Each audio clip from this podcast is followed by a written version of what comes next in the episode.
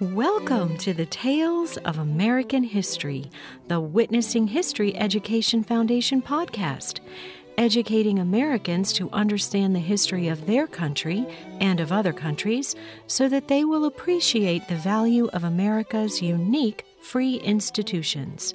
Take a journey back through time with Kent Masterson Brown and his guests and let their storytelling transport you to the most compelling moments in American history.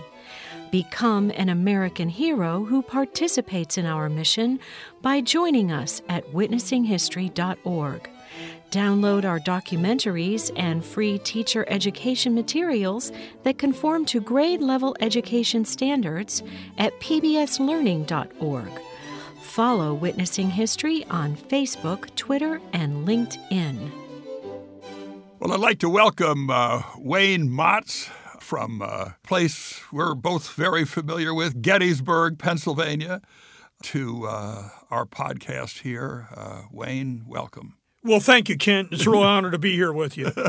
Wayne, uh, besides being a 30 uh, year veteran uh, licensed guide on the Gettysburg battlefield, is the chief executive officer of the uh, National Civil War Museum in Harrisburg, Pennsylvania.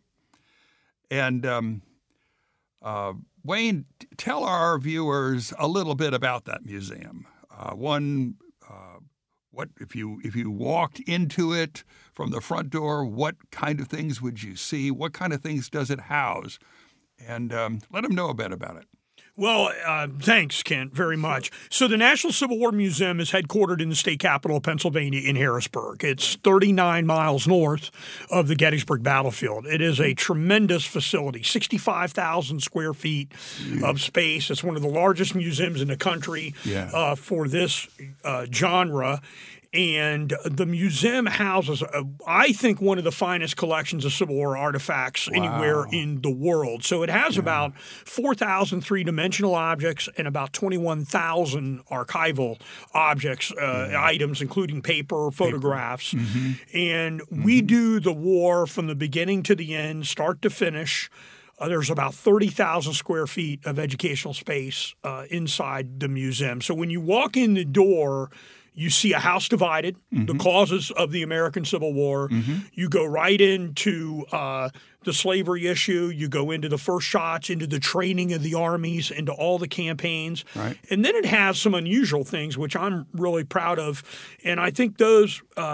Uh, don't get a lot of attention anywhere else. So th- these would be the medical aspects of the Civil War, women yeah. in the Civil War, prisoners, immigrants, African American troops, yeah. music. We've got a whole display on music wow. in the Civil wow. War. Wow. So when you come visit this museum, you get the entire Civil War in a nutshell, and mm-hmm. it really gives you the great context when you go visit Gettysburg or the Wilderness or any of these other places. The context is yeah. is set there for you. Yeah. Isn't that neat? Let me ask you: Are there any uh, special areas of that museum to you? That you oh, like the most? Yeah, well, it's it's uh, so. First of all, I'm a person that all my life have been interested in Civil War. my family started a military museum. Uh, Ken, I tell everyone I took things to show and tell that Homeland Security would jail you for today. You go to jail for the things that I took to to show and tell. Luckily, the principal said it's just Wayne. Forget about it. Uh, that's, He's harmless. Uh, it's there. So I, all my life, I've been interested in artifacts and objects. My father had a set of diaries that belonged to a Civil War soldier killed at Fort Wagner, and wow. he used to read those wow. to me when I was a child. Uh-huh. They're still in my family's possession. They've been in their possession for over 60 years. Wow. So for me, I was Willy Wonka handed the keys to the chocolate factory. That's the best way I can describe it. So every area of the museum I enjoy and I like. Yeah. Uh, I especially yeah. like. Uh, the uh, uh, arms and armament and weapons and dress of the Civil War soldiers yeah. because I think people often yeah. don't understand what does the uniform look like, what do they, the soldiers right. carry. I right. like that. I like our Lincoln Gallery, a special gallery related to to Abraham Lincoln. And one of the things I'm most proud of is when you come into that museum, and the museum was constructed in 2000, it's opened mm-hmm. up in 2001. It's been around for 18 years. Mm-hmm uh, you are addressed right up front with the causes of the Civil War and the slavery issue. And, mm-hmm. and I think that the National Civil War Museum may have been one of the first museums to put that you know, right at the fort. What have, the historians have known for a century and a half, Yeah. but put it in the forefront to the education of the Civil War. Yeah, yeah. So I'm pretty proud of, of the, uh, and we had scholars, of course, and uh, people advise us on that content. Sure, But as sure. CEO, I'm, I'm proud of how that's presented and the variety of it's presented and the depth of it and Wow. the comprehensiveness of Wow. what's there. Wow. Yeah. Well, let me ask you: uh, Are there special relics you like in Oh. that museum? Yeah, I have many favorites. I've got. Uh, Tell us about a few. Uh, so one of my favorites, uh, which I just did a little uh, Facebook video on ourselves for the museum, we have a diary in the museum that was carried by a soldier in the 12th Mississippi Infantry Regiment killed at the Mule Shoe. So this diary belonged to a soldier. Spotsylvania At courthouse. Spotsylvania at the Mule Shoe. Yeah. And he was killed um, May 12th, I believe yeah. and the diary was taken by a Union soldier. So it's written in by this Confederate soldier. And in the second part of it, he started the diary May 19th, this Union soldier did, and he was captured and ended up in Andersonville. and he survived his captivity.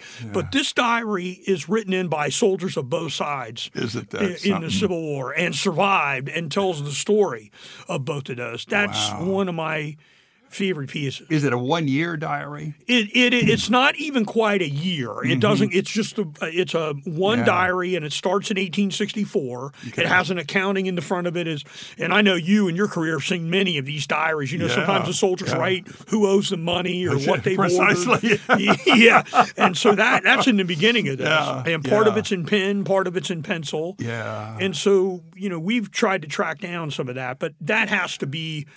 Uh, I like the the things that are what I would say are the more common. So we have U.S. Grant Spoon, for example. We have a Bible carried by Robert E. Lee in, at the time of the American Civil War. Two two swords owned by Jeb Stuart uh, in the war. But my, the things I like are the common things. Uh, My friend Gary Adelman, who works for the American Battlefield Trust, he came out to visit me, and he was most impressed that we have a shovel with the leather scabbard and the shovel goes in. And he said, "Wait, I've seen thousands of photographs of those, but I've never seen one Yeah. in the flesh, I've never real." seen one. And uh, in, so in the museum collection, we have an archival document which I have never seen. I've only read about it.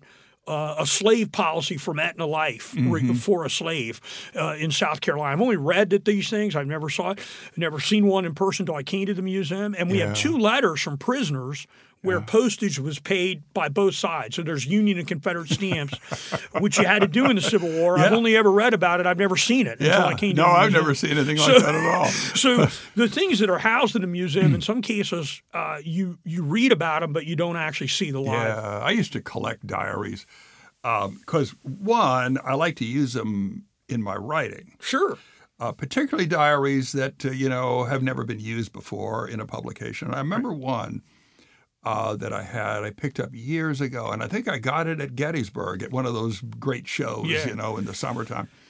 And it was a diary that was carried by a soldier in the 128th Pennsylvania Infantry uh, at Antietam. And he fills it in all the way up until the morning of September 17. And from there on, and it's in ink, from there on, it's in pencil, filled in by a Georgian who took it out of his the Pennsylvanian's pockets. He was killed. Wow. And um, Same same story like same story, ours. yeah. And uh, uh, uh, uh, that was just a gem to me for so long. And I used it in some publications. But I used to love to do that. You'd find these, and um, uh, I had one from the 62nd Pennsylvania, I remember. And um, this is a, he was a captain. Uh, his name was Gard, Gardner. And um, uh, I've been using it in my Meade book because it's some of the most graphic descriptions of the fighting in the wheat field uh, you could imagine. So some of these are just amazing, just amazing. Uh, well, uh, continue. Besides the diaries, do you have any other ephemera like uh, letters, soldier letters? Um, we have many of those things in the archives, and our job right now is to try to get them cataloged and get them transcribed using volunteer labor. Most people that come to the National Civil War Museum in Harrisburg today, most of them come to see the museum. Ninety nine percent. Sure. You can't call and say, "Hey, do you have this specific thing I'm working on?" Yeah. and we can show you that. Yeah. But we're hoping to get some finding aids and get uh, Oh. some of these things so you know if you're a scholar to come research at the Civil War museums. Right. We have a phenomenal archival collection, manuscript archives, diaries, letters, and correspondence from the Civil War, and they're virtually untouched. They've not been used Wow. by Wow. anyone. Not because we don't want them to be used, but we want to get them in in uh, cataloged in such a way that people know they're there. They know they are. and get get a finding aid. Yeah. uh, that's uh, that's there. So we have a lot of that material, Kent, and Yeah. uh, almost all of it is unpublished. Almost all of it's never. Oh, that's incredible. Never- never that's read. stuff I love. I just love that stuff. Well, tell me about um, uniforms. Do you have any? Uh, what kind of uniform? I know you have. What kind of uniforms do you have and on display there? Well, we have um, uh, from frock coats to sack coats to the basic uniforms of the Civil War. We have Yeah. some which are un- unidentified. We Yeah. don't know who wore them during the war, but we also have some famous uh, coats and. We have one that belonged to a Western Theater General, George Maney. He's buried in Nashville, Sure. Tennessee. Sure. We have General Maney's coat, and we have another coat that belonged to General George Sears Greene. It's probably our, our most Really? well-known frock coat that we have Really? in the collection, and uh, it's in wonderful shape. Wonderful shape. His coat is a brigadier general, and Wow! Wow! so I would say uniform wise, that's that's really nice. We just recently got a donation of some uniform pieces for the 114th Pennsylvania, which was a, a Zouave, Zouave, out, yeah. outfit unit. Collises, Uh, yeah. there for Col- Charles H.T. Collis for yeah. the Zouaves. Yeah. And what I'm trying to do, or what we've been trying to do, is we have all these things, but unless we get them on display, we don't have a lot of time to do research. So there's infinite amounts of research. So job security, and let's go to the archives and Yeah. get service records and pensions, Yeah. because there's a lot of uh, personal stories we can get if we're able to get the research. Now, having said that, it's like the National Archives. You've got thousands of these things, Yeah. and you have, you know, time is required, of course, to get Right. through there. The internet has made it easier with newspaper articles and um, Sure. uh, getting service records and, and things of that Yeah. nature. This uh, uh, uniform of George Greene. Um, is it a brigadier general's? It is. It's a brigadier general's coat. It. I think it's the same one. We believe it's the one that he wore in At- these actions, at like at Cedar Mountain at Gettysburg. Oh. Um, we have. Uh, a photograph of that taken from the National Archives, and I believe it is the coat we have. It has the velveteen cuffs. It's Sure, the exact same sure, coat that we sure. that we have. Well, of course, his his actions at Gettysburg are nothing short of heroic. Right. Um, uh, Meade had to strip everything away from the Baltimore Pike, the line of supply and communication of the army, and George and his one lone brigade were left. And uh, the guy spread them all out to try to occupy the same ground the whole daggone corps did, and then got hit by four different Confederate brigades. And Yeah. it, it called in reinforcements from elsewhere. One by one, these regiments come in, but he held them back. It's just a remarkable, remarkable thing. Well, tell me, uh, what about Confederate uh, uh, uniform pieces? Well, General Maney's uh, uniform that Okay, I General mentioned Maney, is probably sure. one Yeah, of the George most one of Maney, the yeah. most well known that we have. Um, we have some items that belong to General Pickett, including a sleeve that he was wearing at Gaines Mill Wow. uh, when he, uh, when he was wounded. Uh, we have a, a staff officer's uh, coat. He died of disease. He's buried at Hollywood Cemetery in, Mm-hmm. in Richmond. So we've got a couple. Uh, Couple uniform pieces. Confederate pieces are rare, as you know. Mm-hmm. Uh, are. Than are uh, than are there, but we also have some interesting um, uh, you know, just regular uniform pieces that you often don't get to see. You know, Mm-hmm. Yeah. the different shades and colors of the uniform, different types of fabric that were made, especially for the Confederates. Yeah, different shades and colors in both armies, weren't there? Yeah, I mean, really, that's I mean, right. it's both so, and I, I'm the chief executive officer. I think. And sometimes I'd rather be the curator, but sometimes I have to go down and ask Brett Kelly, our curator, some of these questions, Ken, because Uh-huh. Yeah. he certainly knows the collection uh, much better than I do. I've been there seven years, and I would spend every day looking at that if I, uh, if I could. Uh, if I could, uh, he's been our curator uh, really since uh, before the museum opened, so Yeah. he knows every piece really in his head. Yeah. and we work on, on that. But it's just it's fascinating when you see. I, it. I've seen the uh, the the the uh, film clip of you and I think Gary Adelman uh, with Alonzo Cushing's belt. Uh, tell us about that. So we have a belt uh, in the National Civil War Museum, uh, model 1851 buckle, mm-hmm. regular brown belt uh, with the name A.H. Cushing, Alonzo Cushing's belt. and there's a photograph taken after the Battle of Antietam in September of 1862, which you're aware of. Yeah. And if you download that from the Library of Congress and, and, enhance that detail, you can clearly see he's got the, this, you know, eagle buckle. He's got a regular belt, and I, I think it very well could be our. Yeah. be our. Is that the one taken in the East Woods with the uh, artillery officers? Uh, yeah, that's yes. correct. That's right. the one taken in yeah. the East Woods, and, and you would know much more about the history that than I do. Yeah. But there's one taken on the porch, which is a different one, and I'm not yeah. sure he's wearing the same belt there. When you look at that, it looks a little different. Yeah. Uh, the With one where Sumner's has, staff. Right, yeah, right, right, which is a staff. So there's one taken out in the field, the one you're describing, and if you enlarge that photograph, you've got basically our belt, a belt that's in our collection, uh, which is which is which is really neat, and it's got his name inscribed on it. Oh. And we actually uh, put that on loan to the National Park Service uh, a year or two ago when they had a, a, display of Alonzo Cushing's Medal of Honor, of course, yes, which right. President Obama awarded in 2014. And they asked us whether we would, the park being they, if we would loan uh, the belt, and they put it next to the medal. Oh, and it's my understanding the medal is going to be donated to Gettysburg National Military Park. It is. families, if they haven't already done so, they, it they may is. have. Uh, um, uh, Jessica Loring, okay. who is the one who received the medal. Okay um, is a good friend. And um, uh, she told me that uh, when it was awarded, there were members of the family, you can imagine this, uh, that began to kind of scrap over who would get it. Yeah, right. and uh, she said, uh, You know, Kent, I thought about it once, twice. And I said, Hell, it belongs at Gettysburg. So she just gave it. That's nice. Yeah. And uh, what's neat is that um, that medal is uh, six months out of the year is also displayed at West Point. Okay. Which is where uh, he's buried. Mm-hmm. He was a graduate of the class of June of 61. Yeah. And um, I had a dear friend, uh, General Richard Trefry. He's a lieutenant general, retired. He's now uh, gone, I think. But uh, General Trefry uh, was very interested in seeing Alonzo get awarded that medal, and he was on the War Decorations Board. Oh wow! Okay. And um, uh, he kept telling me, he says, Kent, when that medal is is finally awarded, it really should go to West Point.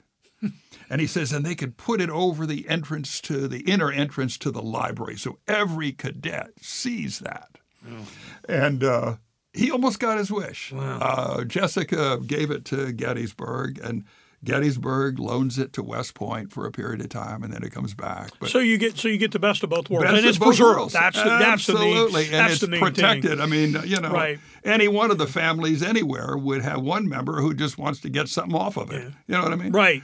So here it is. It's just fabulous. She's a wonderful lady. That's and, what it's and, great that um, you found a receptive person. I yeah. mean, for me as a museum person, we're thinking two things. One, it should be preserved. Yeah. And two, it shouldn't be preserved just so nobody has right. a chance to see it. It ought to be interpreted. It ought right. to be viewed, and people ought to be able to see it. Right. And unfortunately, a lot of these family collections, you know what happens? Oh, people yeah. die. There's disasters. There's oh, yeah. divorces. There's all these things oh, happen, oh, and the stuff goes to the four winds. So it's wonderful that stuff gets preserved, should be, and interpreted at these places. Absolutely. And of course, for those uh, listeners here, uh, Alonzo Cushing uh, commanded uh, as a uh, first lieutenant, Battery A of the 4th United States Artillery, uh, six three-inch ordnance rifles at the angle at mm-hmm. Gettysburg. It was the uh, focal point of the uh, Pickett's division's attack against the Second Corps, and he was m- multiple times wounded before he was killed in that. And I'll tell you a story about when I was working on Cushing's life, uh, I contacted the uh, a little county historical society in Chautauqua County, New York, where he grew up, yeah. and in Westfield, New York, and they told me, uh, you know, we don't know of anything we have here about him in particular. Uh, there are a few things in the uh, public library in Fredonia, but we do have an old trunk upstairs that uh, was a Cushing trunk, and and uh, you're welcome to come up and take a look. Well, I'll tell you, Wayne, Uh, I, that was a revelation to me, like on Friday afternoon around four o'clock in the afternoon. So you're Uh, so you're in your car at five By, o'clock by, in the by afternoon. around three in the morning the next day, I'm, I'm, I'm, I'm getting out of the car in Westfield, New York, and uh, I got to the got to the old house where all this was, and they let me in, and I went up in the attic, and from the time that place opened, like at eight thirty, yeah. until three. All I found were just bits and pieces, uh, and I was kind of getting discouraged. And I I kept digging, and finally, at the very bottom of that trunk, was a great big envelope, like a business envelope you used to see in the Yeah. early.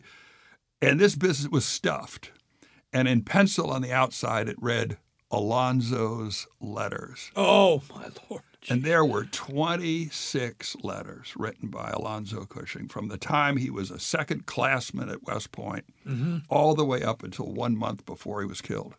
Wow. And I just, I, you know, that's what I said. Hell, I could write about him now. yeah, yeah, I can make him talk. So uh, he's near and dear to my heart. But I've never seen that belt in the flesh, and I, uh, I, I want. Well, you've got a standing invitation Oh, well, to come look at it, and you know, yeah, we put it on display sometimes. Some, Yeah. Sometimes it's in storage. One time we did lo- loan it Yeah. down to. Obviously, with the items that we have at the National Civil War Museum, we're very cognizant of the fact that Yeah. some of these are rare, uh, especially the textiles. So some of these cannot be on display. People often, when they donate things to museums, they wonder, well, how come my thing can't be on display all the time? Why can't it just be out there all the time?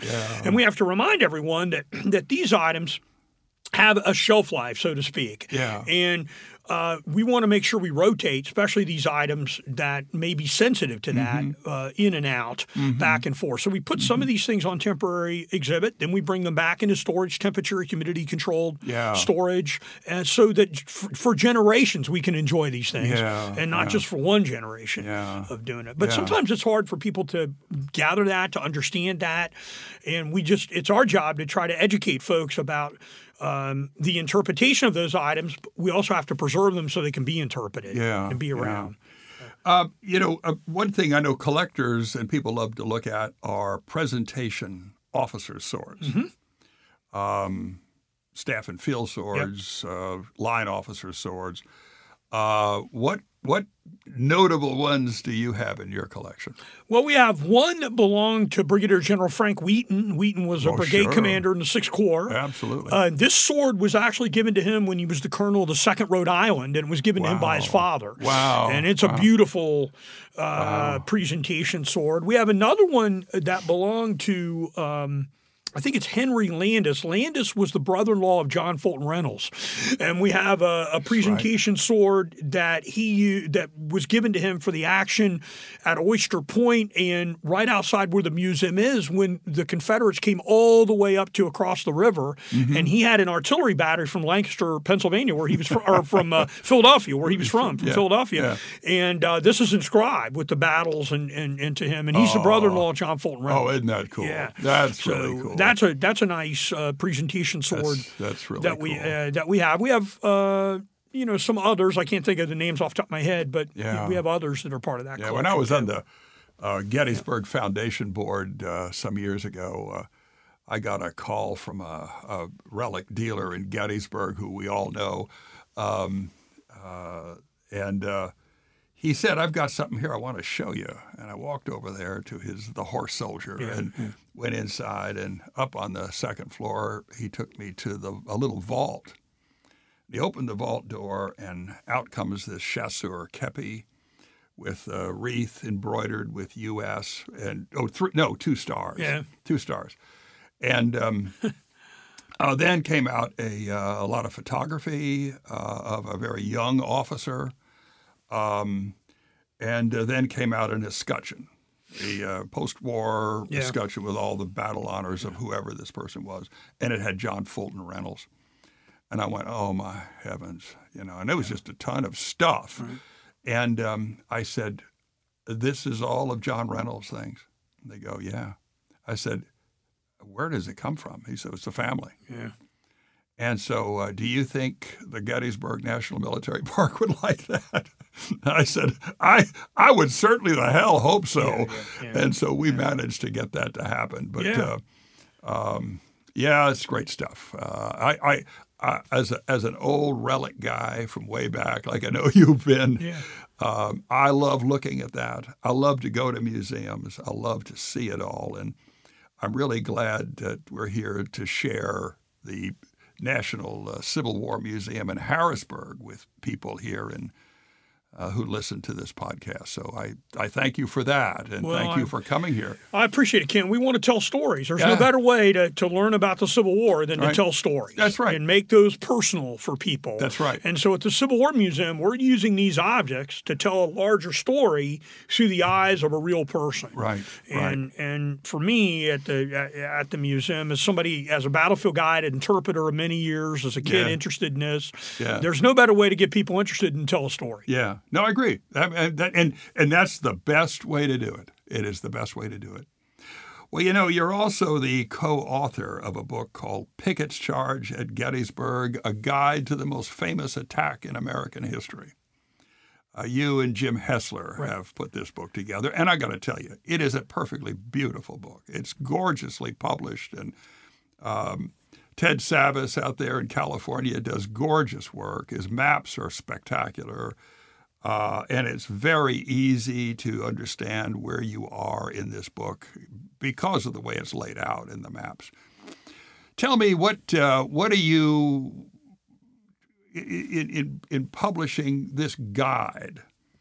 Uh, what are you trying to, to to get to to people who go out on the field and let them know precisely where events took place? Is that uh, the whole motive behind this? Yeah, so uh, thanks very much, Ken. Oh. So first of all, let me just say I got to give kudos to to to the co-author James Hessler, my friend of many years, a Battlefield Guide. Jim is a, what I call a closure. You know, me, I like to just uh, piddle around with this stuff, and I think we we would have still been waiting on it if it, if it had been up to Wade Motts uh, uh, to get this to get this job done. So he and I we work very well together. I would work with him on any project. It just we I think did some nice suiting together there, Yeah. and of course uh, we've got to say Savas did a tremendous job as you Oh. as you said in the layout of it, and Steve Stanley doing the 31 maps because this book is a guide, and Yeah. you need to have some spectacular maps Yeah. uh, to do it. And of course, Steve is the have been the map maker for American Battlefield Trust for many years, so these are first rate. And and the book is in color, which I really like because Yes. you can lay some things out. Right.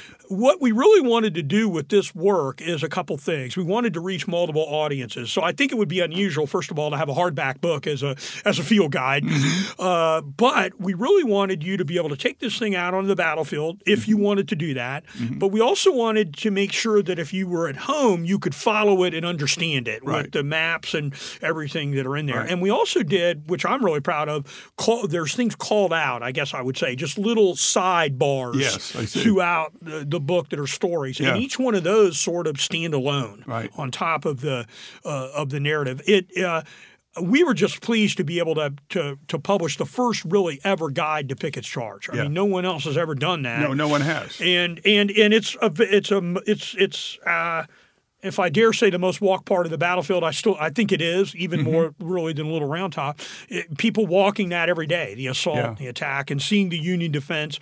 We have four tours in here, so we don't forget that the Yankees right. had something to do with it in right. this, uh, as That's Pickett right. said. That's right. well, you know what's what's neat in it. You go through each of those tours, and you know it begins uh, on the Confederate side with the massing of all those field batteries uh, uh, preparing to open fire on the uh, Union positions, and um, what you got 170, 175 guns that uh, they've brought out there to uh, to open fire. And uh, I remember uh, Henry Slocum says he had never seen anything like like it before in his entire life or since. right. And um, uh, but you lay out, you and, and Jim lay out uh, all the batteries, where they are by name on the maps and in the text. And um, so to begin with, people can literally walk that line along Yeah. it really in front of Seminary Ridge all the way down to the peach orchard, uh, laying out all those all those guns. Yeah, and we had many, uh, many a, a, day. If you could have recorded our conversations, they wouldn't be pretty yeah. about where how to lay out all those. And this is a micro study, it is, mm-hmm. but we took great pride in getting the primary sources as mm-hmm. best we could. Right. For the Confederate batteries, it's quite difficult because the Bachelder maps. Right. Basically, an officer would come and tell John Bachelder, "Hey, this is," and the, in some cases the plaques are reversed of what you know some of the others are. Yeah. Even the armament for a couple of these batteries. You know, uh, well, what is it? We, we took great pains in looking at many, many primary sources to get to where we're at in the order of battle and what which ones actually fired and which right. ones didn't. And I, I, think some people would say, well, that's a, a, little too much. We just wanted it to be as comprehensive as we could make yeah. it. Yeah. We wanted it to be a go to source. We wanted you to be able to pick it up and say, this is what these guys think. But more importantly, the, the, the footnotes that basically say this is where they got it from. So you don't have to take our word for it. You That's can right. take somebody else's That's word right. for it. But uh, but then as you as you move along, you go to the attack of each elements of this assault force, um, Pettigrews, uh, Dorsey Penders, mm-hmm. uh, Isaac R. Trimble, uh, and then and then pick and then Pickett's.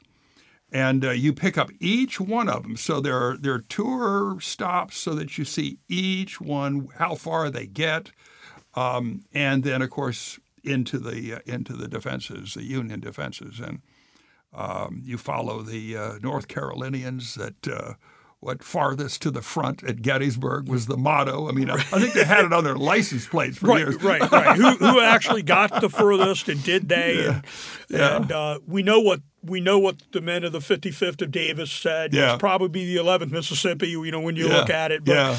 it's uh, to me, it's a tremendous feat. Um, I can't even imagine. I've read for years the description of that of that fire and what it was like to be there, and I just can't imagine No. being a person there, thinking No. to yourself, you know, the next step I take is going to be the last It's one, the last that, I, one. that I and ever this take. is going to be awful. Yeah. um, and it, and it, and it's um, it's just um, for me.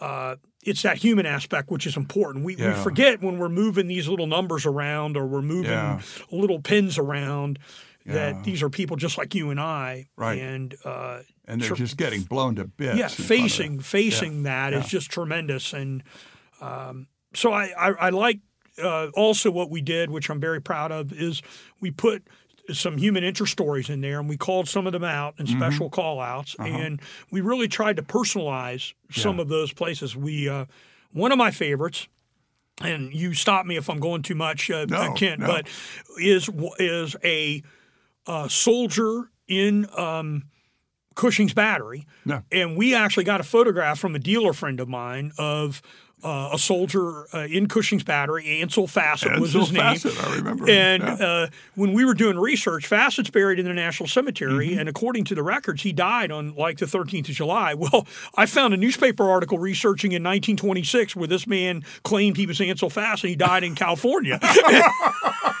and uh, so, would the real Ansel Fassett please stand up? Uh, we don't, we don't know. And there's a grave over in the cemetery with this man, Yeah. and yet there's an entire newspaper article where he said he lost his papers, he couldn't prove who he was, and. and uh, and so there's more research to be done on that. And here is an unpublished photograph until we got a hold of it of this of this soldier, thanks to our, our friend who had Yeah. was a dealer of a young uh, young man in Cushing's Battery, reportedly mortally wounded at Gettysburg, buried in the National Cemetery. Well, guess what? There's a body there, but I'm not Wow. sure it's his Wow. name is on it, but I'm not sure it's Ansel Fassett. Wow, it's just incredible. You know, that's to me, other than uh, Frederick Fuger and um, and uh, Lieutenant Milne, uh, I don't know of a photograph of anybody else out of that battery. Uh, Yeah. I've never come across one. and you would have been the person to see. I mean, when you're doing regulars, you know, it's it's a lot more difficult to It- try to do some of these it, research. It really is. Yeah, I mean, there's yeah. so so so much less on them. Uh, and let me let's uh, cl- close this here, but by asking this: um, it, in all the times I've taken people out on the on the field of the uh, Pickett Pettigrew attack, um, the question always comes up: uh, Wasn't this just suicidal? Um, why would Lee have ordered this? yeah. What's your answer to that? Well, my answer to that is it's the next logical step for the battle. So if we take a look at what's going on in the battle, first day the Confederates push the Union Army uh, north and west of town, drive them south. Lee attacks on the second day. He still has momentum to make these assaults. So on July 3rd, I, I don't think it's going to be a question whether he's going to make an attack. He's not going to hand over this initiative and the momentum over to the Union Army. He's not going to do that. Question is where and, and, and how. It is Plan B. I always remind everyone mm-hmm. Pickett's charge, as you and I know it, is not what Robert E. Lee went to bed with on the night of July 2nd. No. He wanted to coordinate it coordinated with with Pickett and with Ewell's men on the north end of the battlefield. Mm-hmm. He didn't get that. Uh, because the Union Army is going to attack over at the north end of the battlefield. So he has to settle for Plan B. Plan B is thought out. It is talked about. He and we also should know that unless you walk that, you really can't understand the attack because you're not under fire the whole time. No, you, you're, no. there's undulations in that ground It's where you're protected. deep swells. Yeah, and he wanted the artillery to be a major participant in that. And twice, in Robert E. Lee's own words, in his official reports, one in July of 1863, one in January 64, Robert E. Lee had two reports, the mm-hmm. Battle of. Gettysburg. Twice he says it's the failure of the artillery is the reason mm-hmm. why Pickett's charge mm-hmm. failed. You don't have to take my word for it. You can take Robert E. Lee's word for it. He ordered that because it was the next logical thing to do, and he wanted it properly prepared. And I think the planning of it was, in order for it to be successful, everything had to go right. Absolutely. And of course, unfortunately for him, fortunately for the Union Army, everything uh, did not go right, on that. But Right. Thomas Right. Osborn, he's 11th Union Ar- uh, uh, Right. Corps artillerist. He said, "Look, I've seen many attacks in the Civil War. None of them had a hope of succeeding." He said, "I was at Kennesaw Mountain, I saw it." Uh-huh. But he said, "Pickett's charge did." He said, "I think it did," and I was, and Yeah. I'm the Union artillerist. Yeah. You know, had Yeah. things been properly done, they weren't. Yeah. Uh, so I think you just have to take yourself out of the 21st century mindset Yeah. and put yourself back into the 1863 Yeah. Mindset. I've often, uh, when I'm out there talking with people, um, uh, always like to remind them that on the second day, uh, the attacks Lee launched against the Union left were so ferocious and uh, fought over so viciously uh, that he could tell by just looking at the casualties on the battlefield and those prisoners of war being taken to the rear, that um, he had virtually demolished the Third Corps, Union Third Corps. Right. He had virtually, not as much as the Third, but he had really mangled the Fifth Corps because he could tell. I mean, he these reports are coming back. These guys are from the Fifth Corps. Here's some from the Third. Right. Uh, his his people were telling him Right. And that uh, he had mangled at least one division of the Second Corps. And he knew as well that after the fighting on July 1, that he had taken out much of the First Corps Right. and much of the 11th Yeah. Corps. So when you start adding up, you, You start adding, adding this up. Yeah, exactly. yeah. And I mean, he could look at the wreck on the battlefield after the fighting on July 2nd. And so, uh, like you, it's it is the next logical step for him. And born of the fact that he believed, I'm convinced, Yeah. that he had wrecked that Union army so badly that if he made a concerted effort against the center, he could break it. Yeah. Well, I tell everybody, he, and, and he's got a nice model he can look to, and he doesn't have to look, but only 48 hours. Go to the attack on the seminary, Yes. where he made a frontal assault Yes. against a heavily fortified position, Right. Uh, stacked with artillery. Correct. And the Confederates came right through there and punched a hole right in that defensive work. Absolutely. It's not quite as wide as Pickett's charge, but Pickett's charge has more undulations of ground, more protection. His troops, they completely uh, drove that wedge right in that Union line, drove it right off, and he's only got to look 48 hours to see it. Yeah, precisely. I mean, he could look ahead. He could see the swales, and you could get an entire daggone division in those swales. right, And so now they're sa- they're s- safer from enemy fire, and they're only going to get sh- shell burst on them, but you know none of the direct fire. So there's a lot to be said for it, uh, given all that, and which is what he would have seen. Right, and I, I, I think we've got to throw a quick, um, quick kudos out to General Meade because oh. let's remember the, the Federals put up a very staunch defense. They had a prepared defense there.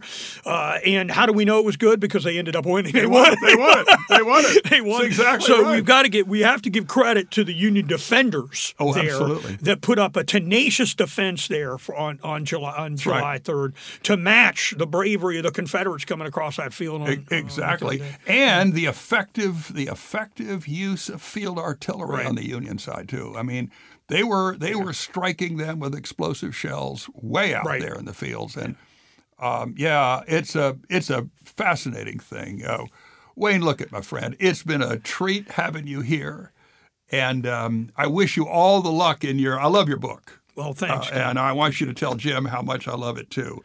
Um, and um, uh, with respect to the museum, I hope all our viewer, all our listeners, uh, get up to Harrisburg, Pennsylvania, and take a look at uh, the collections you have up there. And thank, thanks for having me. And, You and bet. just let me say on that on that vein, they can they can go to the website nationalcivilwarmuseum.org. They can Good. go to Facebook and like us, follow us, Okay. do those kind of things. Super, super. Wayne, you're a pal. Thank you. Uh, you bet, Ken. Thanks for having me. You're welcome. Bye bye.